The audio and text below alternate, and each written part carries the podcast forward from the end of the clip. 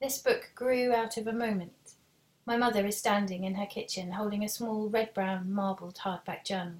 She tells me that it belonged to her mother, Elizabeth, who died when my mother was just nine years old. She's not sure what to do with it and thinks I might like it. But there's a spark in her eyes. She knows it's no ordinary book. She's giving it to me so that I can find things, dig down into my family's past, and show her the treasures I uncover. She's entrusting me with her mother's story. She's handing me a thread and saying, Hold this, follow it, don't let go. You're going to need it. The story of the grandmother I never knew has been passed down through two generations in the sepia photographs, scrawled letters, and dramatic anecdotes that constitute her family history, and now in this book of lists. I have nothing else of Elizabeth, so it feels immediately precious. Intrigued, I open it and find pages and pages of lists written between 1939 and 1957, the year she died. From an inventory of household linen to a record of the number of eggs her chickens laid over the course of a year, Elizabeth itemized her days, page after page, and it feels as though I'm being offered a glimpse of her life in fragments and scraps. As I turn the fragile, age worn pages, I begin to wonder what drove someone to make and keep all these lists. A few months after my mother gives me the book of lists, a dress arrives at her house, sent by a distant cousin, a dress that belonged to Elizabeth. It was handmade by the House of Dior in pale golden silk and starred with tiny hand sewn glass beads and pearls, the fabric so diaphanous I'm afraid it will disintegrate in my hands. I try it on, and it fits perfectly as if it had been made for me. Something in that moment of climbing into my grandmother's dress makes me feel as if I'm stepping into Elizabeth's skin. Enveloped in the fabric that she once wore, it feels as if some part of her is woven into the threads and for the first time I have a sense of her as a person who existed beyond the few stories I grew up with. It felt completely comfortable and otherly all at once. Until now, Elizabeth's absence has always been a presence, her story spun from the feathered filaments of memories. My mother spoke often of her parents, but there was always a sense of slippage. Her memories are hazy, and she didn't really know them, if any of us truly know our parents. But I realised that Elizabeth's book of lists might allow me to discover who Elizabeth really was and to draw out the stories hidden between her beautifully scripted lines. Elizabeth was born in England in 1915 but spent much of her life overseas. Her father was a diplomat and her short life was characterized by movement and displacement. The Book of Lists mirrors this constant shifting, with numerous lists for various diplomatic postings and items to be put into storage. I want to trace its movements, to follow its journey from London on the brink of war to post Civil War Spain, across the plains of the Middle East, to the mangrove swamps of Brazil and the pomp of Paris, and to the dusty comfort of a stately home. The Book of Lists prompts hours of poring over photograph albums, diaries, and letters.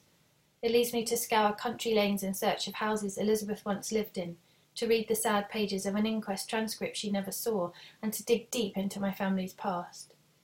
Immersed in Elizabeth's world, my own habit of list making intensifies, and I begin to understand the human impulse to seek order and clarity through the act of writing things down in neat columns or hastily scribbled lines. Every time I open Elizabeth's book of lists, I feel a childlike sense of delight and anticipation. It has a black cloth spine, a marbled claret and black cover, and inside the pages are blue lined with a red double line marking the heading space.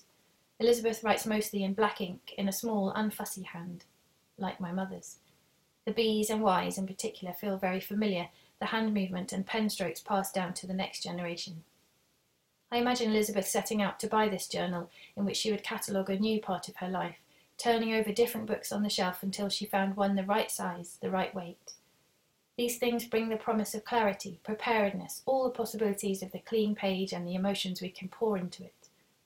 For Elizabeth, with her list book, there was a hope that the coming pages would help her navigate a new phase of her life as an adult and as wife to the man she had met first in China. So, although the Book of Lists begins its journey in London, it is in Peking, as Beijing was known then, that my search must start. Elizabeth moved to China in 1936, aged 21, when her father took up the post of British ambassador there.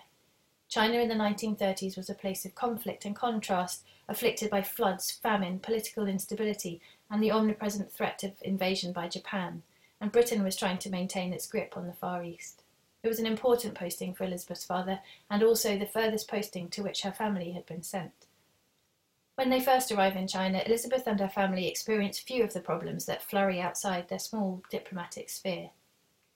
While they wait for a new house to be built in Nanking, they live in the embassy compound in Peking, a city with a dark underbelly swollen with refugees from the poverty stricken countryside and Manchuria. In Elizabeth's time, it is a kind of matryoshka city, walls within walls, cities within cities, a place of hidden courtyards and forbidden palaces.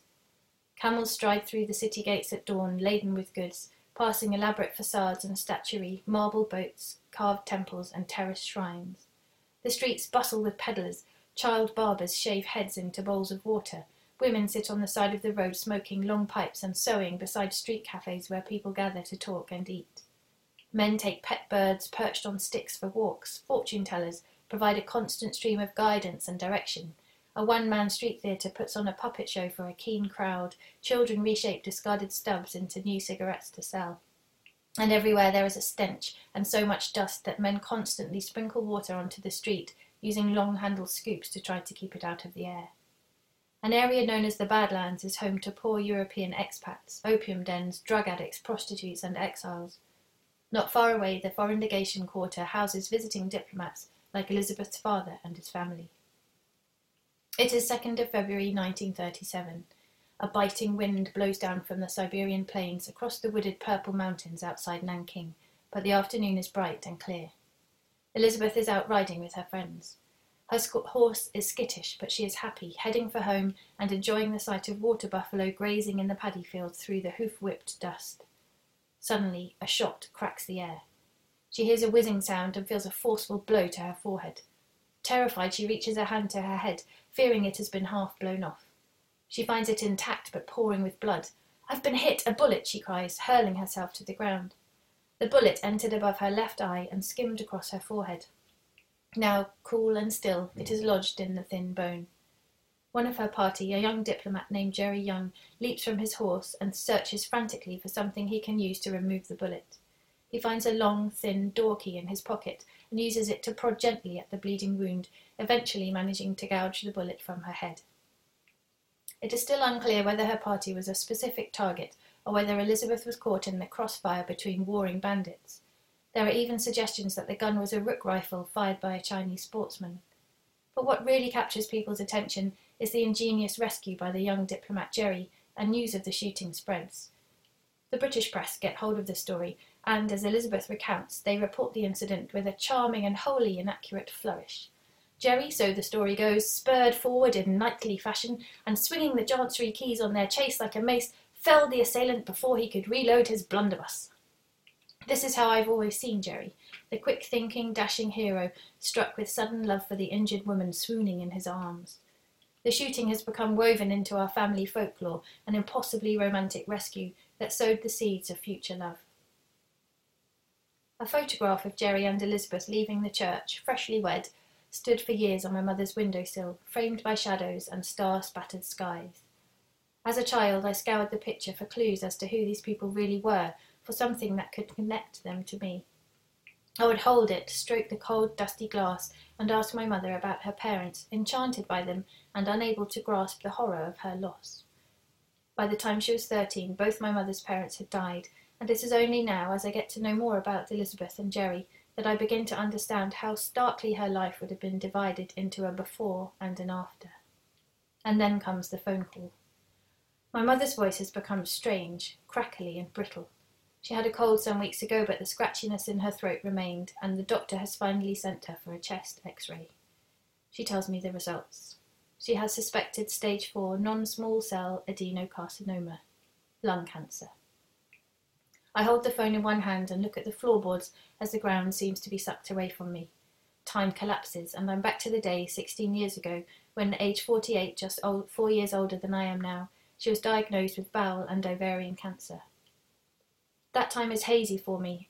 I remember her seeming to shrink, becoming brittle and bird like, her hair thinning and white, the rest of the family struggling to cope but not knowing how to reach each other, blundering around without our central compass. I remember visiting her in hospital, finding her under a yellow waffle blanket at the end of the ward, holding her hand because no words would come. After months of operations and savage chemotherapy, she was given the all clear, but it seems that cancer was merely lingering in the darkness, waiting for its moment to blossom. Now I'm there again, waiting for more news and a way to make sense of what is happening. She sent for more tests. One afternoon, soon after that phone call, my mobile beeps. A text. News not too good. A tumour is growing on her left lung, twining itself somewhere between her heart and vocal cords, and this time we are told she will not survive. The cancer is inoperable, incurable. The oncologist tells her she has months to live. We scrabble for information, anything on which to peg our horror and grief as she begins treatment. The chemotherapy makes her feel worse than the illness, and she stops having it after being told it will only prolong her life by six months. It seems especially savage and poignant that just as I'm beginning to piece Elizabeth's life back together, my mother is told hers is coming to an end.